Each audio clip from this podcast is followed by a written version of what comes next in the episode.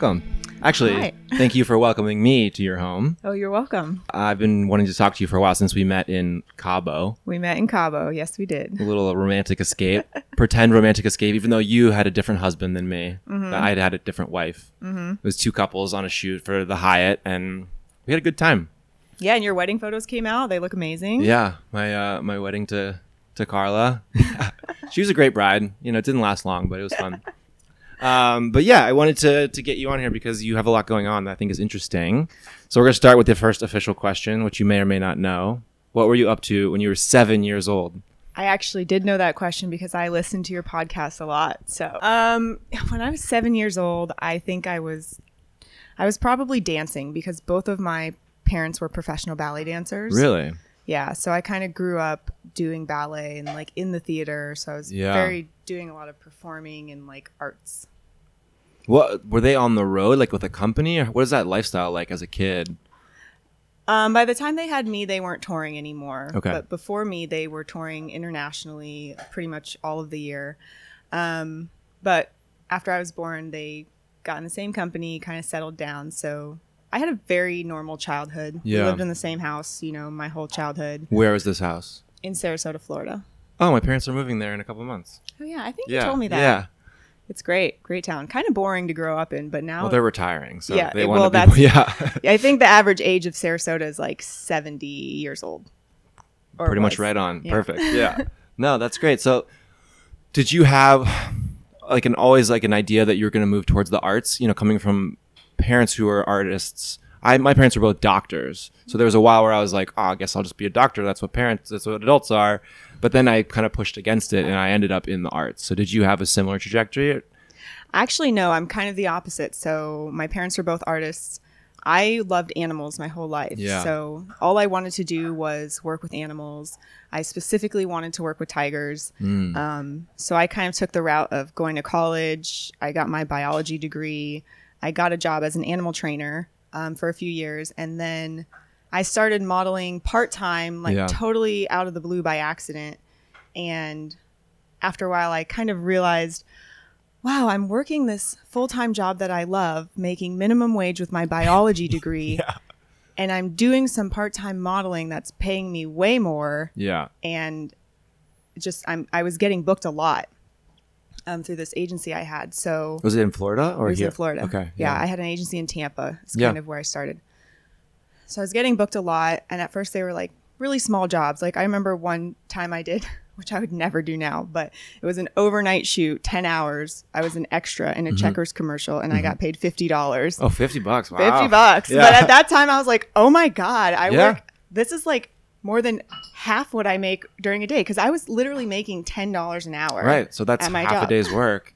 And, And you're doing fun. something you you enjoy. And those early jobs are important because you're just getting on set. And Mm-hmm. it's like it's like a paid internship. Like you're just figuring out how it works so that when the money's a little bigger and the pressure's greater, you don't seize up. and Freak out. Yeah. Exactly. So yeah, so then I hit the point where I kind of was like, um, I wonder maybe I'll just try modeling Yeah. as my career instead time. of working with animals. Yeah. And it's been good. But now it seems like you've kind of combined the two. Yes. Yeah. So wait, where did the animal fascination come from? Did you have pets growing up? I always had pets growing up. Yeah. You know, my mom really liked animals. She's always like feeding the squirrels and the raccoons and birds. Yeah, and like yeah. there's always tons of backyard animals. Yeah. Um, but yeah, I don't know. I just, for as long as I can remember, I've always loved them. Yeah. I mean, you have two dogs with us right now. Yeah. I have two dogs, and, you know, I hope that one day I can have some land and have Mm-hmm. a farm. And like, I would really love to have a donkey. A donkey. How about a tiger? I don't know about that. Where does your tiger uh, fascination come from? I don't know that either. I just like I feel like it's just something that you know you have those things where you can't remember the or pinpoint Yeah. the day, the time. You just like this is just what I've known about myself. I've just gravitated. Mm-hmm. towards it. Yeah. Yeah. I have a, a fascination with tigers as well. I'm actually in the process of designing like a tiger tattoo. Oh, Yeah. that's fun. Yeah, but my my backstory with tigers is when I was in college, all my buddies and I took this like "What animal are you?" quiz, and I was the only person who got tiger, and it was like the coolest answers. Everyone else was like ferret or like you know, and people were like Gable, how did you get Tiger? And I was like, I don't know. And they, they reverse engineered the answers to my questions, hmm. and they they figured out the only way I couldn't got could have gotten Tiger is if I selected that I was head turningly attractive. and they were like, "Fuck you! You can't put that down." I was like, "I, I don't know. I am what I am." So Is that what you put down? yeah, Okay. um, I have my reasons, but like, uh, yeah, I, I'm it's my spirit animal. I can't. The internet says what it says, so It must be true. yeah, it must be true. If was a quiz, it must be true yeah, on the internet. yeah. If it's on the internet, it's true. Um, but I love cats, especially. I think cats are really interesting. I love dogs. I'm a dog person. Always had cats and dogs growing up, but like, big cats are really cool because they're so solitary and so independent Mm-hmm. and so like beautiful, but They're just wildly so, powerful. Yeah, powerful, but like chill. Yeah, You know, like stoic. like very confident in what they are as Mm-hmm. creatures. and they're observers. Like you don't see a tiger until it wants you to see it. You know, I'm I'm very much relate to that because I like to kind of stay on the outskirts, Mm-hmm. Observe things, and then be like, all right, I figured it out. Now, now I'll go. Yeah. It's you know, it's like being a background actor and being like, okay, how does this work? Mm-hmm. Let me get like I don't want to throw myself in before I'm on before I'm comfortable with what's going on. That's so funny. I'm kind of like that too. I remember my mom used to always tell me this story about when I was in dance class. Mm-hmm. If I went to a new class, I would never just like go and do the combinations right away. She was like, you would watch the Yeah. class for like two weeks and you would practice at home. Yeah. And then you would go in the class and do everything right. Yeah. And I was like, oh, that's so interesting. I could definitely see how I kind of do that as an adult. Do you have? Do you think you have a bit of perfectionism in you? Oh, yeah. Yeah, think so. because it's like the fear of failure. I don't want to. I don't want to expose myself when I'm not ready to be seen. Mm-hmm. You know. Yeah, and especially like my perfectionism comes with stuff relating to like the industry, right? Mm-hmm. So like now like I've started doing YouTube and Yeah. you know, we'll get into this but like doing hosting and making my own like shows and stuff. But for me, I I waited on it for so long because being in the industry for 10 years and being on sets and doing commercials and you know being in a place with a whole crew Yeah. of like you know it could be 10 to 100 people hmm like you see the quality of what gets produced and it's like okay if i wanted to make my own thing i know what i want it to look like. Yeah, but the reality of the situation is i can't get it to look like that you don't have the unless budget I, or the equipment yeah, or the time unless i have a crew. Yeah, It's somebody following me around and an Yeah. audio person and like a red camera you know? Like i can't do it just me with my iphone. Yeah. Well, it's like you can you can meet certain quality standards, like your personality and your content and what you're putting out there. Like, yeah, the the visuals may not be in 5K or 8K or what you know, it might be, not be shot on a red, but so, like especially with YouTube and like different mediums like that, it's like what matters is not that it looks like a, a finished like feature film. It matters that like you're just interesting and engaging, right? So like mm-hmm. that's what you can bring to the table, and like you have to accept that it's not going to be visually as good as you know what we're used to creating on set with million dollar budgets for different Right. shoots. You know, it's like there's no way to do that unless you have a million dollars. right Yeah, but I'm curious about like your hosting path because there's a lot of models and actors who go down that path, and it's kind of one thing that I haven't done a lot of in my modeling and acting career. Um, how did you kind of get your foot into that? So when I came to LA, I moved here for my modeling career. And um, you know, after being here for a while, I was like, "Oh, modeling is cool, but like what's really big is acting out Yeah. here." Which I kind of knew, but I never really was super interested in it. Um, so I went through this phase where I was like, "Okay, I kind of want to do something more than modeling." Like I hit a point in my modeling career where it was all well and good, you know, I love doing the jobs. Like it's amazing. You have the best time. Yeah, It's not that hard. You get to meet cool people. you get good at it too, and You you're get like, "Oh, I'm a pro. Like I know what I'm doing." And It it's a nice ni- feeling Yeah. when you're like, I actually, I, I'm a pretty good model. Yeah. And like, I can get you the shot you need. Because I remember being like, I'm not great at this. Like, and then you get to a point where you're like, no, I know what to do. Like, I can show up and suit up and pretty much give them whatever they want. yeah, Yeah, and that feels nice. yeah. Um, but I was kind of feeling like I, it wasn't challenging me. Right. That's You know, the problem like- with getting good at it. yeah, it's Yeah. like you show up to set, you put this thing on, you do the shots. I'm like, okay, I could do it in my sleep now, you know. But Yeah. I was just looking for something a little more engaging. hmm So I was like, well, there's hosting. That's cool. and there's acting. That's cool too. But I was like, I can get started in hosting a lot faster than I can with acting because Yeah. basically, like you said, if you have an engaging personality and you like talking on camera and you're comfortable doing it, or even like this, you know, we're not on camera, but you're Oh no, we're on camera. Oh, we are. No. um, that's basically all you need. You just need to be comfortable talking to people Right. and talking about things. So I started doing that with a network called AfterBuzz TV, who is Okay. not around anymore. But they were pretty much like a huge training ground for like anyone that wanted to be a host. Interesting. So through them, I was able to get a lot of time doing like um, talk shows and doing events, and like they were sending me to red carpets. So Yeah. I was doing like all the Hollywood stuff. It was cool. I got great stuff for my reel. So you're like an interviewer on the red carpet, Mhm. you know, doing the like, what are Yeah. you wearing? What, tell us about the project, that Yeah. kind of stuff. Cool. Yeah. um, which in itself is like a whole weird, stressful thing. Because Well, it's a whole different skill set because, you know, modeling is like downtime, downtime, downtime. Okay, this is when we focus. Mm-hmm. Whereas that you are like constantly navigating the conversation and like the on-camera presence, and it's similar to this. And like we're having a long-form conversation, and I'm talking to you and present with you, but also aware of the audience. So it's like it's a whole different kind of Right. mindset. Yeah.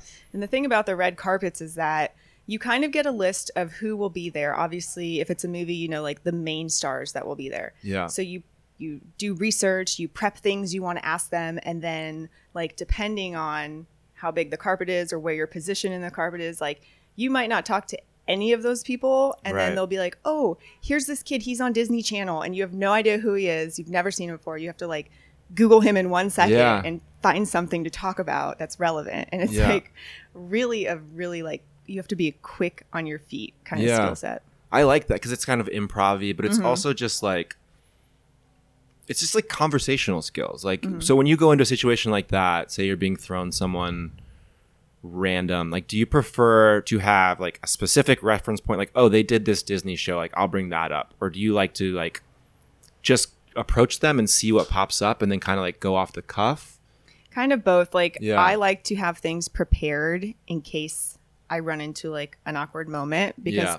some people are awkward when you interview them Sure. you know not everyone is used to doing interviews um but kind of what my tactic would be was like i would see whatever was the most relevant thing that came up if i googled them or like Mhm. instagram googled them because usually people are on red carpets because they have something to promote or they were just Right. in a show or like there's something that they want people to They know. want to talk about, yeah. Yeah. Or they're supposed to talk about. Exactly. Yeah. So I, mean, I had even asked people before I got on camera, be like, "What do you want to talk about?" Yeah. I don't know you. Tell me what you want to yeah, talk yeah. about. Because they know the game. Yeah. Like, they know what they're doing. Yeah. yeah. like they're there for a reason. So Yeah. just you know, tell Yeah. me what you want, and Yeah. it'll be way easier. I mean, it's similar to how I run these because, like, I don't do. I have one question at the top, and then it's like, let's just go.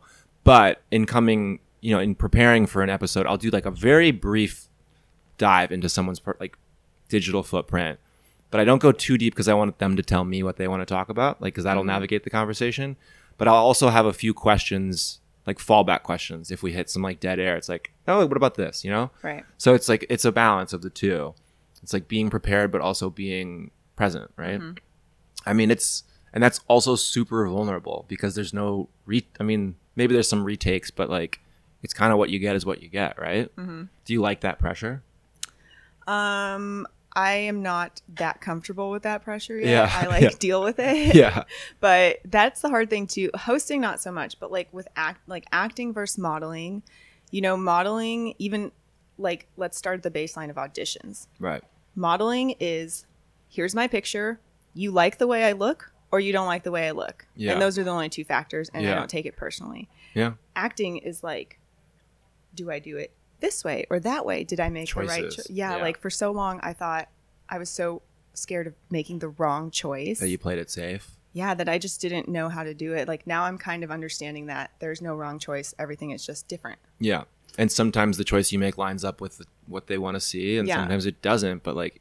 If you're just going right down the middle every time, they're gonna be like, "You're boring. Like, Yeah. you'll never book anything." yeah and Yeah. the same for hosting there's no out like like modeling to me is very black and white and Yeah. all these other things are like i don't know it could Yeah, be whatever yeah. happens let's see what happens But I mean, it's it's rare. I mean, obviously, our agencies are submitting us on direct submission things where we have no we're not submitting a self tape. We're not going into an audition room. We're not doing anything. So it is just your look. Mm-hmm. But more and more, it's like it's even just a self tape personality question. Like, what's your weekend plan? And like, you're making a choice in that answer. Like, I'll maybe research the brand a little bit. Is it bubblier? Is it more serious? Is it intense, active stuff? Is you know, and like, I'll cater my my video to that, which is a choice, and maybe helps them guide their decision with my look plus my personality. Mm-hmm. And then you get into auditions for commercials where it's like, you know, like sides where you're doing actual dialogue, and then it's more choices, and so it, it gets into more more control on our end as opposed to just what we look like, which is Yeah. I- what I think a lot of people assume how this works is. Yeah. Yeah. And it's interesting those personality questions. Like, I mean, I feel like we've all done so many of them, and they're kind of weird. Yeah. if- right. But Sometimes the, very weird. at the end of the day, it's like the people. I took this commercial class one time, and the teacher was like, "You have to remember that the people watching this are like pretend they work for a corporation headquartered in Iowa. yeah. Like they don't know anything about Hollywood. Yeah. They just want someone who fits the d- description, quote unquote, of the character or the lead, and someone that seems fun to spend a day on set with. Yeah. So it really, in that sense, kind of comes down to just like personal Yeah. preference of who those people think. Oh yeah, he he seems fun. And I think that's an important point to bring up is that like people forget that not everyone is in LA. Mm-hmm. So like you have that personality question, you're like, oh, I love hiking Runyon. And people are like, what the fuck is Runyon? Like, Mm. or like, they're like dressed like you're going to a cool rooftop thing. And they think like LA, Hollywood, downtown rooftop. It's like, no, no, like this is, this ad is going to play in Kansas. So like, you know, what is the like broad vision of a rooftop cool? You know, you have to kind of play to the market, which is generally not just Hollywood people. like, Wow, that's so funny. I've never even thought about that because yeah, I immediately just think of how people dress in LA, Yeah. and people in LA dress all kinds of weird and trendy, and like all kinds, yeah, you don't like, see that anywhere else really. it's not accessible and also like i often forget like because it's i don't know 80 degrees right now but mm. it's fall. So the stuff they're shooting right now is for like fall or winter. So when it's like dress casual like layer up. Like wear something like you know keep it in your car when you get to the audition like put on your jacket because chances are their their idea of what the weather is in iowa is not 80 no, so you're like you're kind of blowing it by showing up in your tank top and cool necklaces guy like yeah, I feel like living in California, we definitely have a skewed vision of life in so many different aspects, like weather, clothing, um, prices. You know, a lot Yeah. of times I find myself being like. Well, that house is only a million. That's not that bad. And I'm like, know. wait, wait. I'm like, I can't buy a million dollar house. But you know, because like we're so used to hearing these big numbers Yeah. that we're like, oh, it's only Yeah, it's a million. And like, Yeah. It doesn't have parking, but that's fine. Like anywhere else in the country, like, "What? Yeah. like, you don't have a parking spot?" I don't even have an outgoing mailbox. That is one of my daily struggles. Yeah, me like either. I have I spend my life literally chasing down mailmen around LA to give them my packages and my mail to Yeah. take. You need, I guess, you need like stamps.com or something. Yeah. I need a sponsor. Yeah. Um, but I'm I, I'm also curious why you moved towards hosting because you know you have a degree, like you have you have clear interests, and it seems like hosting as opposed to acting, like you're more in control of the content you're creating. Like it's not just here's this character that we want you to inhabit. Like I don't care who you are, become this. Whereas hosting, it's like no, this is what I'm bringing to the table, right? Mm-hmm. So it seems like you're more interested in like bringing your interests and skill sets to light as opposed to making them transparent in the service of someone else's vision. Yeah, well, especially now. So like going back to the animals. Yeah. So like I said, that was what I wanted to do my whole life. I studied it, I did it, I had a real job. I was like doing the thing. Mhm. Um and then got into modeling so randomly and that's just been the last like 10 12 years of my life Yeah. that when I was doing hosting, I was doing a lot of entertainment hosting because that's what we have here. Right. You know, it was so easily accessible and there was so much going on all the time. So I feel like that's kind of where everybody starts at. And then after working for a couple different networks doing like celebrity news stories and things like that, I just was like, okay, I like hosting. I don't care about celebrity gossip. Yeah. Like I feel like I'm not contributing. I'm not passionate about this. Like I don't care what color lipstick this person wore. Yeah. I don't want to write a story broke up about it. with who. Yeah. Yeah. Yeah. Um, And if you don't care, like yeah, yeah, the passion's gonna fade and you're it's gonna be a shitty career. yeah. Yeah. And the other thing is like unless you're really like on Entertainment Tonight, you know, like one of those big networks being like a host or like, you know, a morning host or something. Also, like the money could be not that great. So for you to be Right. doing all that work for something you're not passionate about, it's like not even worth. I'd rather be doing my own thing. So that's kind of what I did. I quit doing Hollywood entertainment news stories. Mm-hmm. And I was like, well, I've always loved animals and I've always loved traveling. So I had this idea for like five years. Literally, I thought about it for so long. Yeah. Where I was like, I want to make my own show where I'm traveling the world, but I'm visiting animal places that anybody can visit. So, like a sanctuary or a zoo, or, you know, like sometimes there's like these like cool experiences you can have with wildlife that you don't really know about that are like Yeah. in national parks or not national parks, but like nature parks and state parks and stuff like that. Um, so like I said, I thought about it forever. Finally, last year, I was like, if I don't do this, it's going to be that thing that haunts me forever. Sure. And one day I'm going to see somebody that looks like me hosting a show with this idea, and I'm going to be pissed at myself, It's gonna drive you nuts. Yeah. Yeah. but also like can't be pissed at myself because I just never did anything about it. Right. So I finally started. I had like I had already filmed everything, so I was like, I'm just gonna make my own show. I'm putting it out on YouTube. It's called Wild Adventures, Mhm. and that's what it is. Every episode, I'm in a different city at a different place where you can have an interaction with um, an animal or Yeah. like some really cool wildlife experience. Yeah. Yeah. And so I it's Wild Adventures with Julana and it's it's on YouTube, right? It's on YouTube. Yep. Yeah.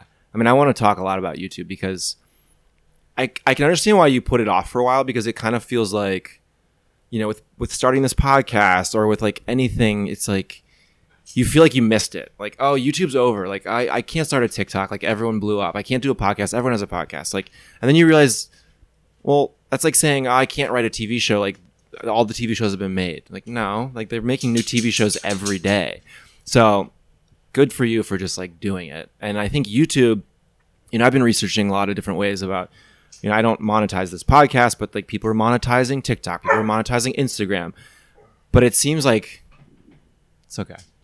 it seems like the more um the more I read, the more it's like YouTube is the place. It's like people are making the most return per view and like it's like just like a stable growth whereas TikTok will might might fall off, you know, it'll, it'll go the way of Vine and then it's like where, what happened to those kids?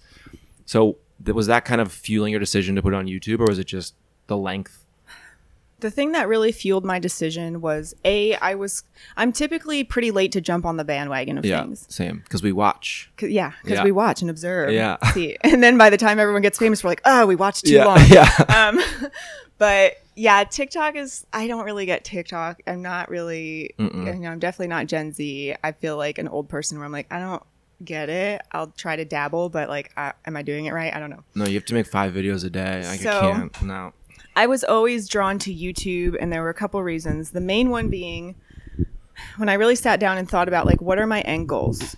Like, my end goal is not to be a famous YouTuber. Right. That would be great if it happened, right? To make extra money. But my end goal is like, I really want to be a host on a network like Discovery Plus or Disney Channel or uh, Travel Channel or Yeah. Animal Planet yeah. like i want to be a host with someone that is putting money behind producing a show Right. like i said right like ideally i would not like to be a one woman band my Yeah. entire life Yeah. Yeah.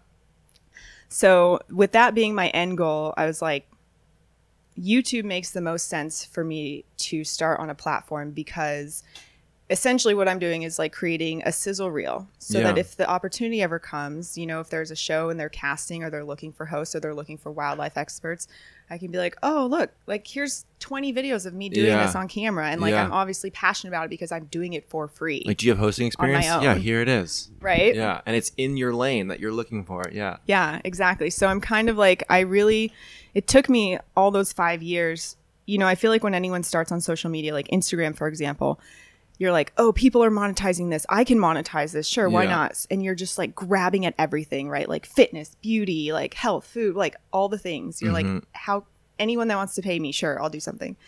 And then you realize like it takes so much time and energy, like you were saying, you know, about when people sponsor the podcast or want to, like it's just a little extra thing in inside your head which makes it feel like Now it feels like I have to do it. Yeah, and, and not that I get to, or not that I want to. It's like I have to. I'm beholden to these sponsors or these ad reads or these things. And it just becomes work. Mm-hmm. And I've brought this up on the podcast before, but it's like there's that quote about how our generation has forgotten about hobbies. Everything's a side hustle. Everything is a Yeah. moneymaker, which is part of a function, partly a function of like how expensive things are and like inflation and whatever else, uh, what other economic issues we're dealing with. But I think it's really important to have some things you just do for the love of the game, Mm-hmm. which is like I love talking to people. I love this podcast. It like helps me learn about modeling, helps other people get exposed to the industry. But like I don't need it doesn't need to make money. Like it's fine. Yeah. And actually, when you came in and when you said that, I was like, whoa, I need to write that quote down because Yeah. you literally were like, this is just a hobby. Not everything needs to be a hustle. And that Yeah. was like a light bulb moment. But I've been kind of also feeling that way and realizing that too. You know, like I love the content and the videos that I'm creating around animals so much that Yeah. like I don't even care.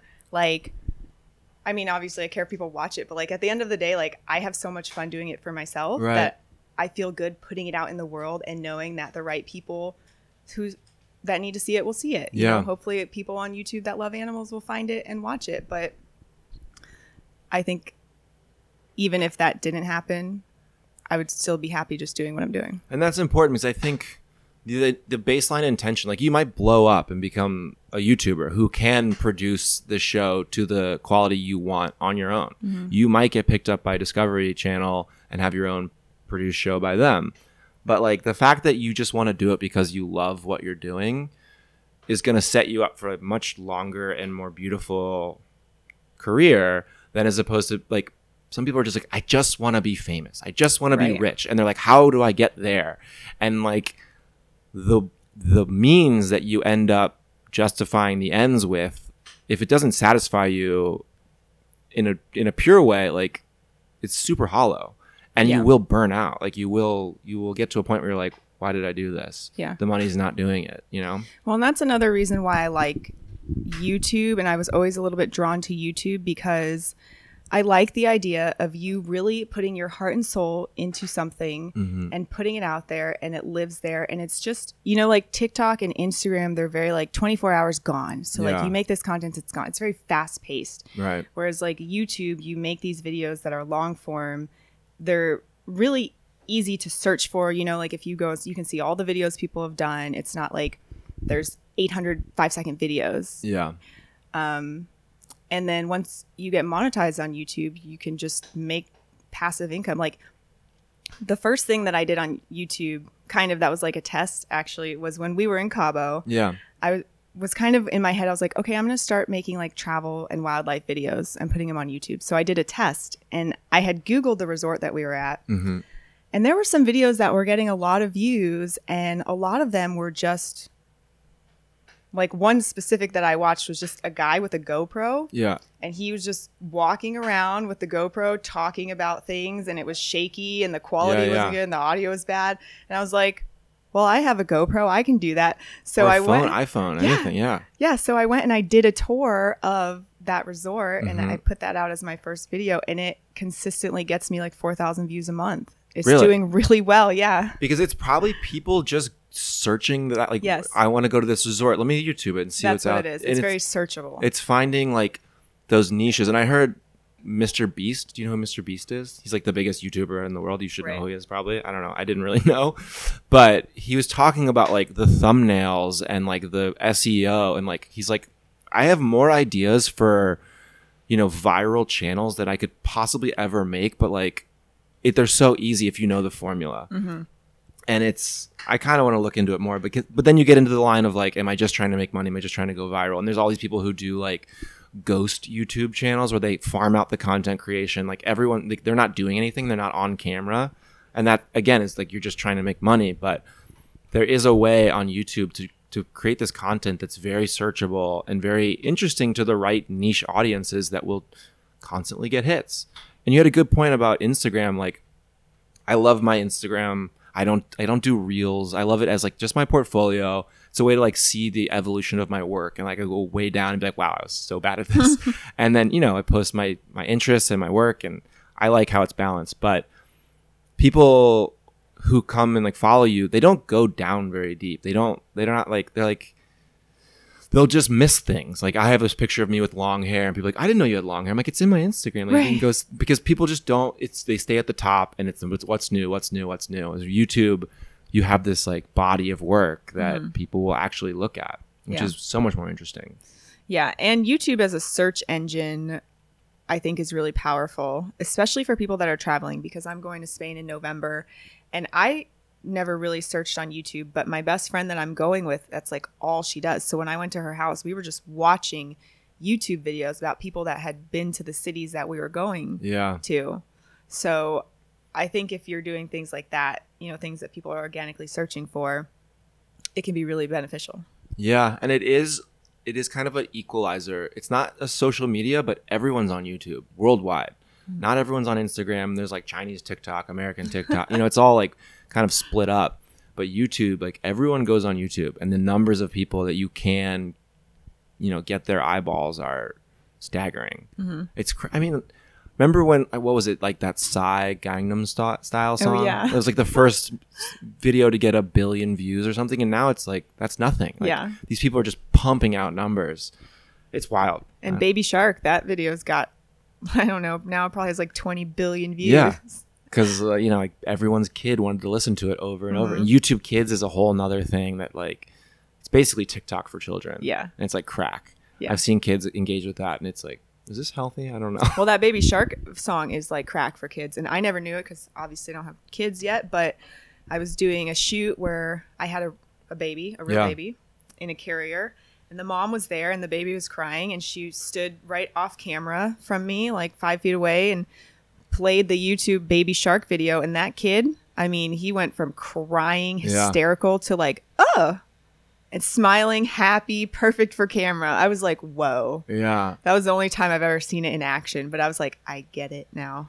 well and it's like like pop music has a mathematical formula to it and Mm-hmm. i think stuff with kids like it's like reality tv like i'll watch 50 episodes of love island and i'm like why have i not lost interest it's because the way they edit it is like you know like it has these like swings and things that Mm-hmm. just keep you coming back i think it's the same with youtube kids stuff and Yeah, it's really fascinating when you start getting behind the science. yeah the psycho- like psychology the body of it psychology. Yeah. yeah, in songs like like you were saying. Um, it's like, like you don't have control over what you stuff. like like no, it's crazy. Yeah. you're like it's kind of it, you could go down a whole rabbit hole of being like, whoa, someone is controlling this. oh yeah Someone knows I'm going to be addicted to this.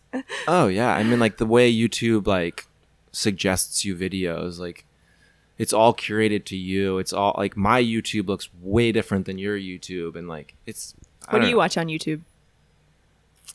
I don't go on YouTube that much. I watch a lot of like podcasts, which is interesting because you wouldn't think watching people talk for an hour or two hours or three hours would hold your attention, but it does.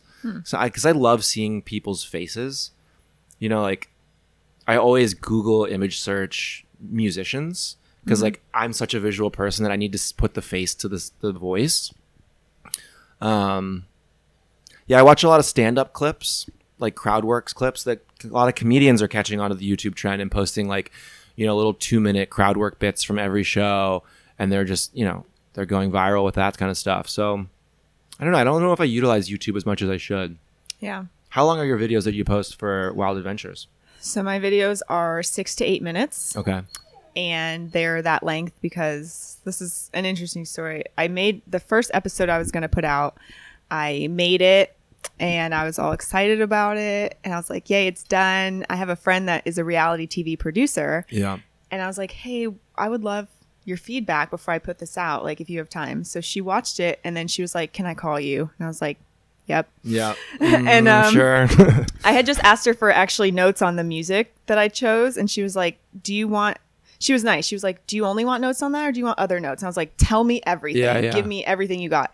And she was like, "Okay, I love the concept. Like, you're fun to watch on camera. The clips are great, but like, you made a 10 minute commercial for this place that you visited." yeah. And she was like, I hope they're paying you. And I was like, well, they're not, but those are really good notes. And then I watched it. And I was like, she's so right. Because the way that I had scripted it was very much like, when you come to this place, you can do this and you can do this and you can do this. And here we have the it was- Promotional, yeah. yeah. it was very promotional. And then you know, so she gave me notes. So then I sat down, I scrapped the whole video. I watched like three different travel shows that are out now and I really like rewinded and forward and like watched them meticulously and kind of broke down their formula Yeah.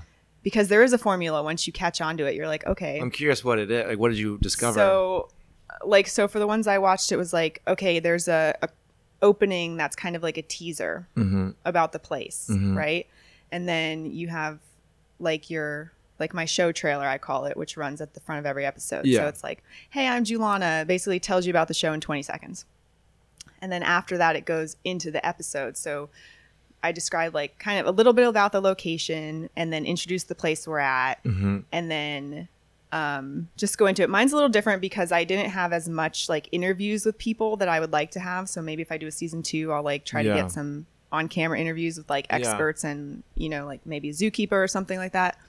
Cool. Um, but yeah, I basically just formatted it in a similar style to travel shows that were already out. yeah.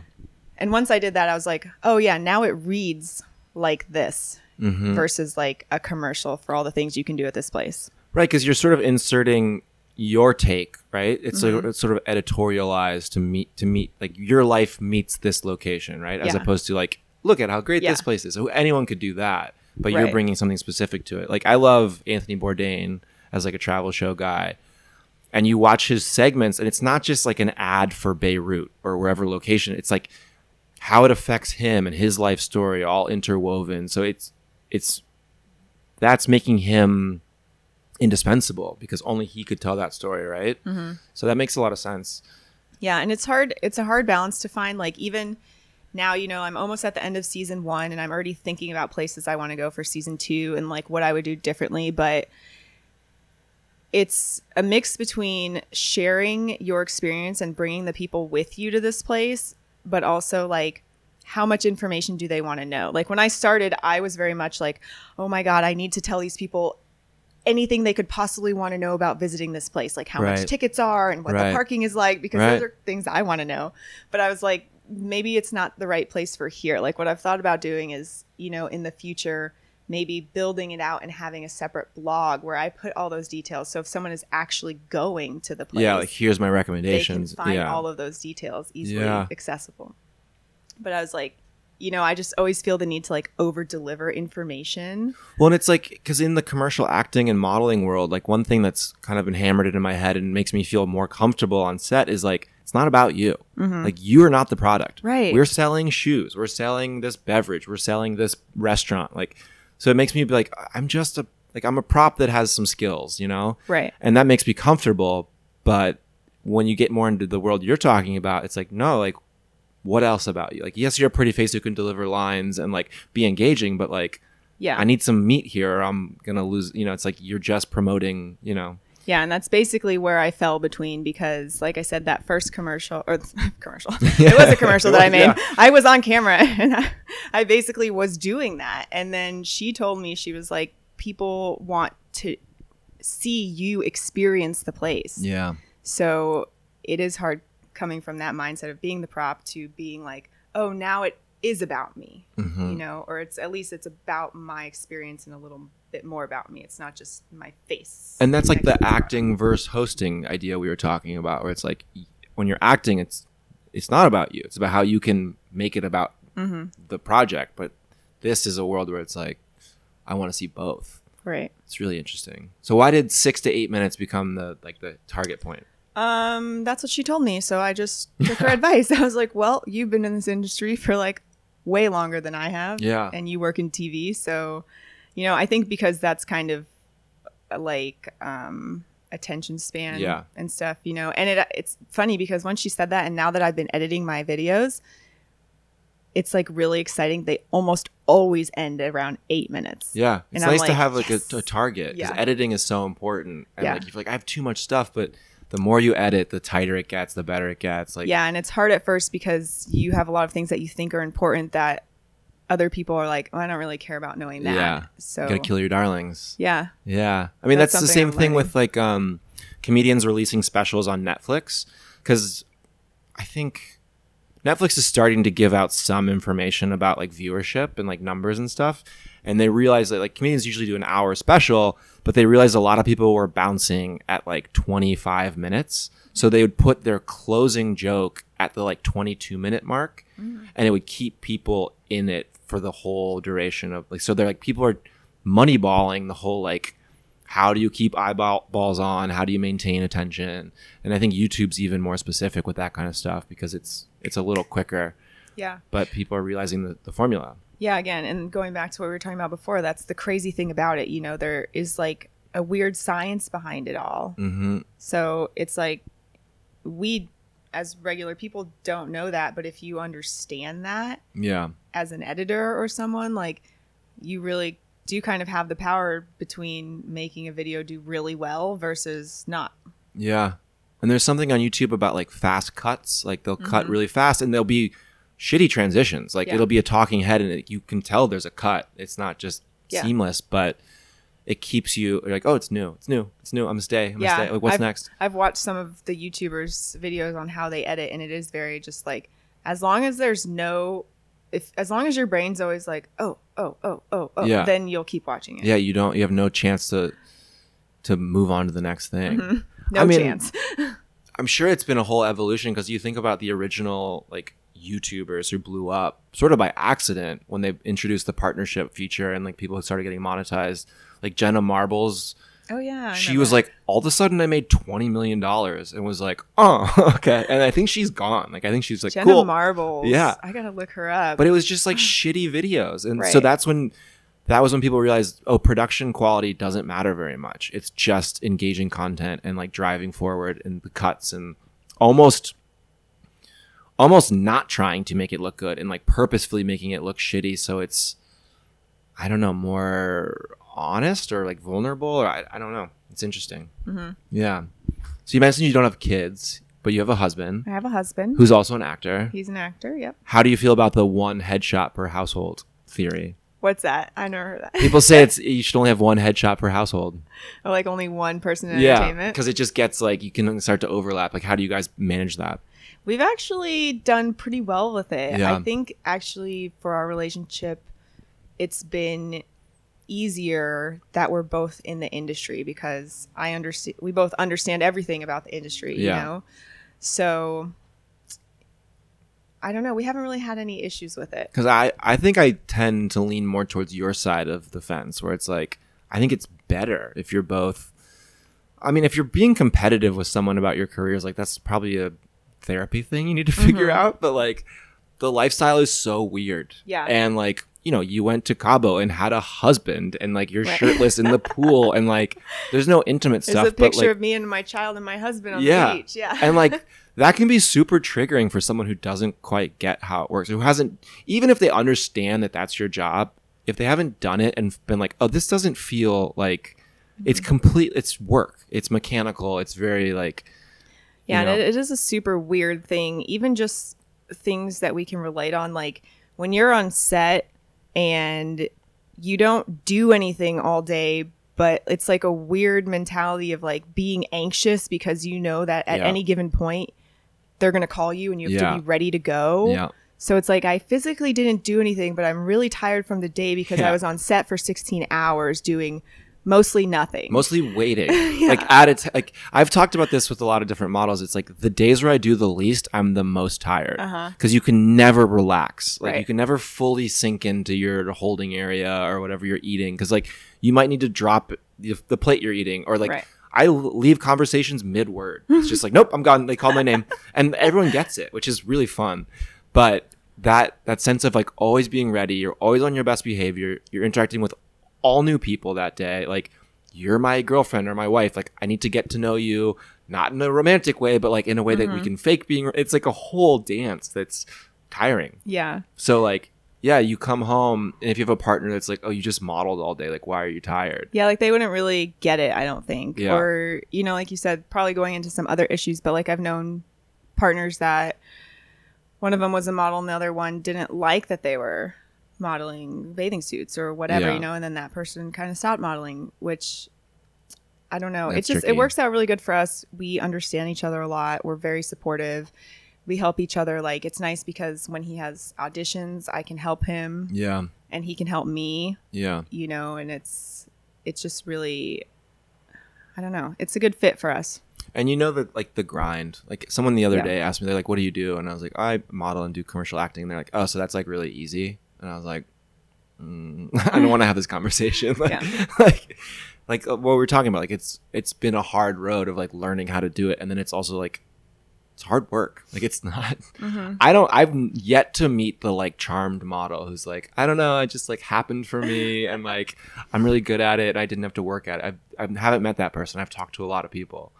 I think that like a lot of people get lucky in the beginning, but I do think that once you've been in the industry for like 10 years, you know, even anything past 5, it's like you probably got lucky, but then also you probably put in a lot of work on the side to stay there and Yeah. be successful, you Yeah. know, like getting new agents, following up with your agents, taking new pictures all the time, staying up on your casting networks like because at a certain level like without putting in all that hard work constantly you don't really keep going Yeah. you know like some people uh, just fade away Yeah, and I mean, like the, I think the main reason you might get lucky early on is like you have the look that's in style. Right. Like you're ethnically ambiguous. Like all my girls, girlfriends, and wives on set look like you. So like they're probably like, oh Yeah. great, like they sign you up right away and throw you into stuff and like you book stuff immediately. I think that- we even took a picture didn't we and we sent it to our agent Yeah. like hey in case you need a yeah. multiracial couple here, Here we are, Here but we like are. that trend will change, Uh-huh. you know, and like or, or maybe already has, but and like you've just gotten your foot into firmly into the industry, but like that that pop that you get initially it won't stick around. Like you know, and you know, people casting directors are like, oh, we've seen we've seen her. Like, what else? You know, can she do fitness? Can she do ecom? Like those are things you have to learn. right So, yeah, that makes a lot of sense. Um, so hosting, modeling, what's the goal? So, like, let's say we know what you're doing at seven years old. You mm-hmm. were dancing mm-hmm. and loving animals. Seven years from now, what's the ideal My- arrangement of your life? and my ideal trajectory of my life and my career would be I would love to get to the point where I am traveling the world and having like wildlife experiences in these places and sharing them with people. hmm Whether that's like via social media or something.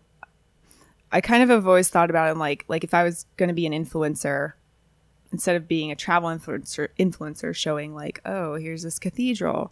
I would basically want to be like, here is this migration of whales that you can come see off the coast of Mexico Yeah. or whatever, and documenting that. Um, so I'd love for that to be where I end up. Ideally, getting paid for it because traveling all over the world is expensive. So whether Sure. that's like just through a brand that sponsors, you know, maybe like an eco-friendly brand or something like that. Um, I think that would be cool. And I would also really love to get into like whenever I do have children doing like mom modeling. I think there's a big market for that and I could There's like a huge market for that. totally see. Oh, actually I do have a really big life goal that I've had since I lived in Florida. Let's hear it. It's um I want to get booked on a Disney cruise line shoot. Yeah. Once I, but for that they, they yeah, because we used to see castings all the time out of Yeah, Florida, and it's a, you need like a mom and a husband, obviously, and like usually they want two kids, like five and seven. So it would take me a while to get there, but like one day You can do it. I want to do that. I mean, I know lots of families who book jobs like that. Um, yeah, and like you and your husband could produce some very cute tan Mm-hmm. babies. So Hope so. yeah, I think you can make that happen. Um, thinking about like the you know the sort of like animal experience influencer lifestyle you want to create.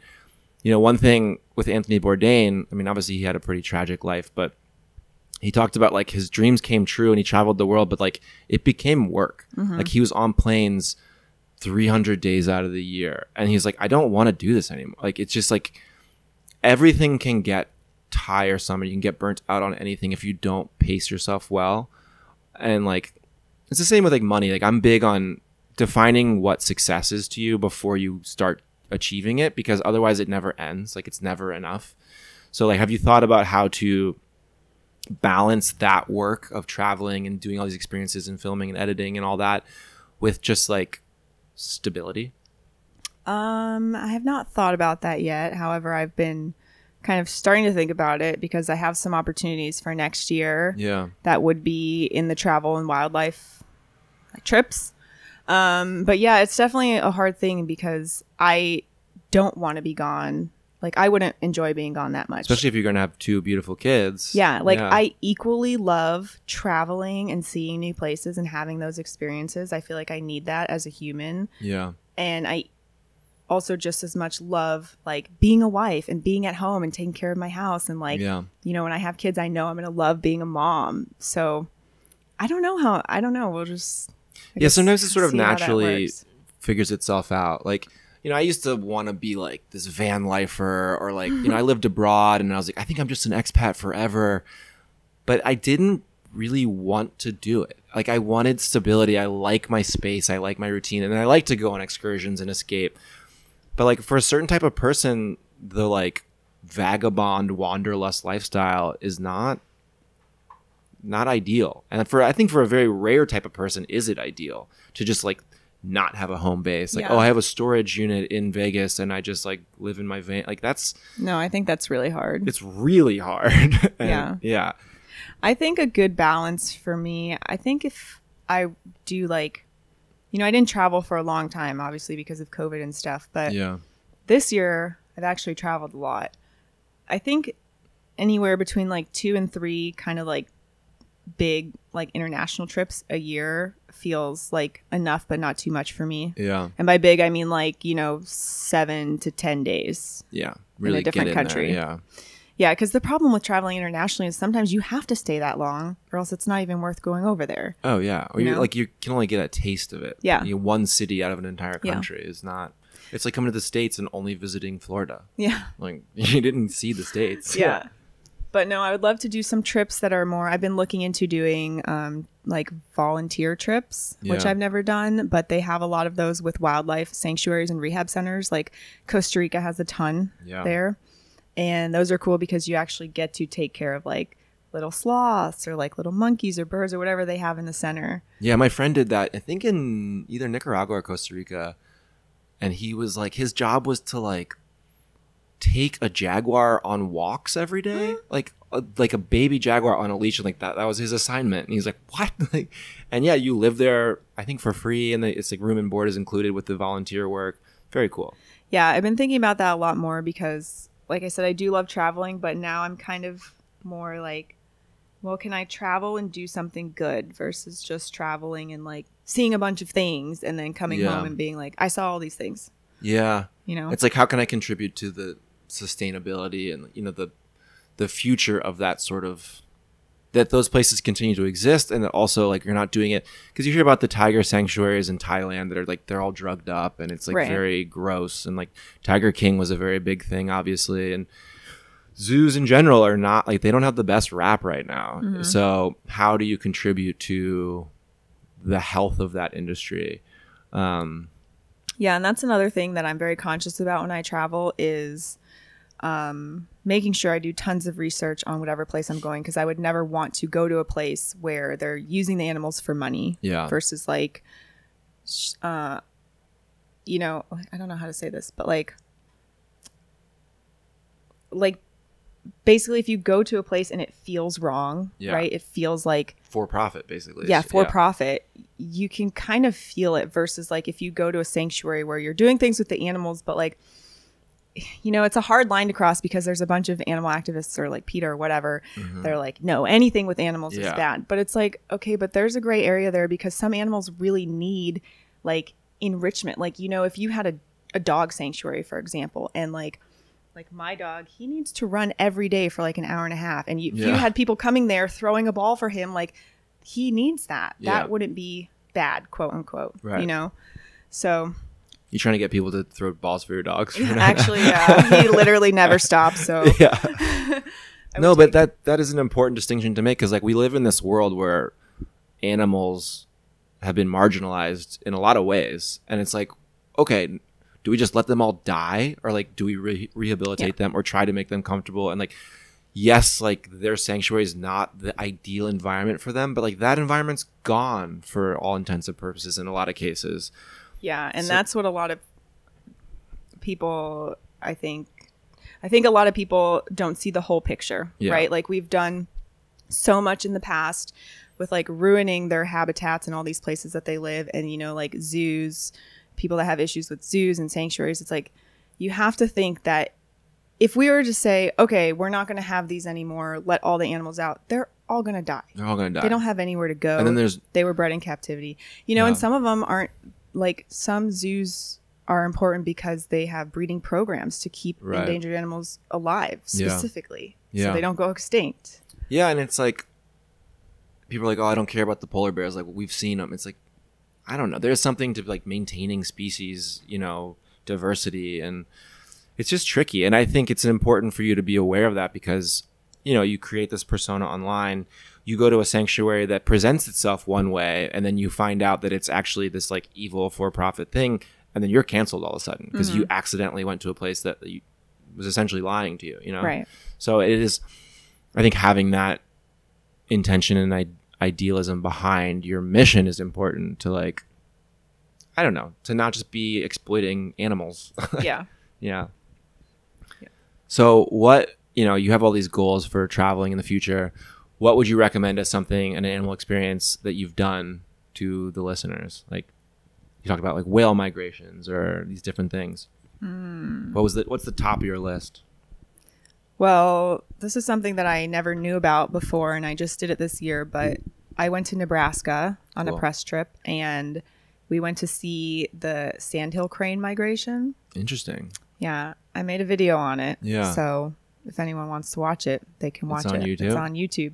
But basically, sandhill cranes every year in the spring, they migrate from like southern U.S. and Mexico hmm up through America to like Canada and Alaska and Siberia. And they've been doing this for like 10,000 years. The only place that they stop is the middle of Nebraska. Really? Yeah. That's it's the only place they touch down. only place they touch So down. Wild. It's crazy. And it's because they have this like e- river ecosystem there that is like just the perfect habitat for these cranes to like safely like sleep in or Yeah. roost in at night. And then there's like tons of food source. Like they go to all the cornfields Yeah. around Nebraska and they Yeah. eat the corn. And that's Yeah. where they like really bulk up Yeah. and then they continue their journey. So I had no idea, but like people go there, you know, birding people and everything. They go there every year in the spring, and there's like companies they have like viewing blinds, so you can go out there and see them, Yeah. and it's just crazy. I mean, it really is like a. You really feel like the power of nature hmm when you see like tens of thousands of these birds coming down and landing at night or like taking off in the morning at sunrise. So they stay for It's one night. crazy. No, they usually stay like they'll come and stay for three to four weeks. Yeah. Like in different groups. So it lasts like between February and April Okay. is when people go watch. So there's like waves of them. They come. Mm-hmm. They fuel up. Yeah. But they're just like everywhere in Nebraska. Like you look up in the sky and it's just like thousands of cranes like flying over the fields and it's crazy. That's see. That's something I never would have thought of. Yeah. But it's like it'd probably be pretty spectacular to see. Yeah, it was cool. Do people hunt those? People do hunt them. Is Not- that ribeye from the sky? yes, that's what it is. Yeah. So they're protected in Nebraska, but in, Yeah. I think surrounding states you can hunt them. it's like red meat. Yeah, I've Mm-hmm. heard about that, but I mean, I saw I went to Africa and did a safari and saw like the Great Migration, and like you said, like the Of power what? of, wildebeest? the wildebeest, Oh, and like, it was like wildebeest, zebra, and That's cool. yeah, the wildebeest are gnus, G N U. Oh yeah. Yeah, but um, you drive through it all day, and it does not end. You're just like, you it make it's it's like, I don't know. Like I get it in the mountains, people get it at the ocean, but it's like the scale of nature, and you're like, oh, like I am so insignificant because this is so. I don't know, and it's it, it the idea, like you said, that they've been doing it for ten thousand years, and they do it the same way every time, and they don't even know why they're doing it. Like, yeah, they just it's instinctual for them to do it. yeah. It's like I was watching uh Alone. You ever watch Alone? Yeah, I yeah, got into I was that. watching the new season last night and they were talking about how foxes have a shadow in their retina that points to true north. Whoa. So they have like an internal like a ocular compass and that's how they track and then judge the distance to their prey. Like they have this little blip. It's like it's like Google Glass. that's crazy. Yeah. That kind of stuff is so fascinating to me because I think with, you yeah, if you watch wildlife shows, like I think I genuinely think every single species, whether it's like a a bug, an insect, a mammal, a fish, like every species is so unique Yeah. and like has something cool that just like blows your mind. Yeah. And I think we've kind of lost touch with the things about us that like are that special because we live in an environment that's not what we're supposed to be in, you know. Right. Catered to us, built for us. Built for us, but also not not built for our like true functionality maybe. built for like convenience and Yeah. comfort. Yeah. It's I mean like humans are like we have great spatial memory because it was like how to remember where to find food. Mm. So now with the iPhone, people's memory of facts and information is getting worse, but we know where to find it. Like I know if I go to this website or this page, it'll tell me the thing I need to know. So it's similar to how it's like, oh, if I go to this bush, it'll give me food. Mm. So it's really interesting how like our technological advances are feeding into our like primal instincts. Yeah. I don't know. I don't know if it's good or bad, but it's something. it's something interesting. Man. Okay. Well, I'm gonna go see the sandhill crane crane migration, Okay. but I'm gonna check out some more of your videos. Uh, do you have any last bits of wisdom for our viewership or audience? I would just say that if there is anything that you are super passionate about that you've been wanting to do, just start. I mean, I feel Yeah. like the only thing that I wish I would have done is started this when I thought about it five years ago. Yeah. And because I was like, well, I don't really know how, you know, like just taking action, any bit of little action gets you going in the right direction Yeah. and leads you places. But if Start you before you're ready. yeah, yeah. You're never really ready. And I knew that, right? I wrote Yeah. all those quotes down. Yeah. And I was just like, I was like, one day when I'm ready, one day I'm going to sit down, I'm going to map out my whole plan. And, and then once the plan's all mapped out, then I'll start. Yeah.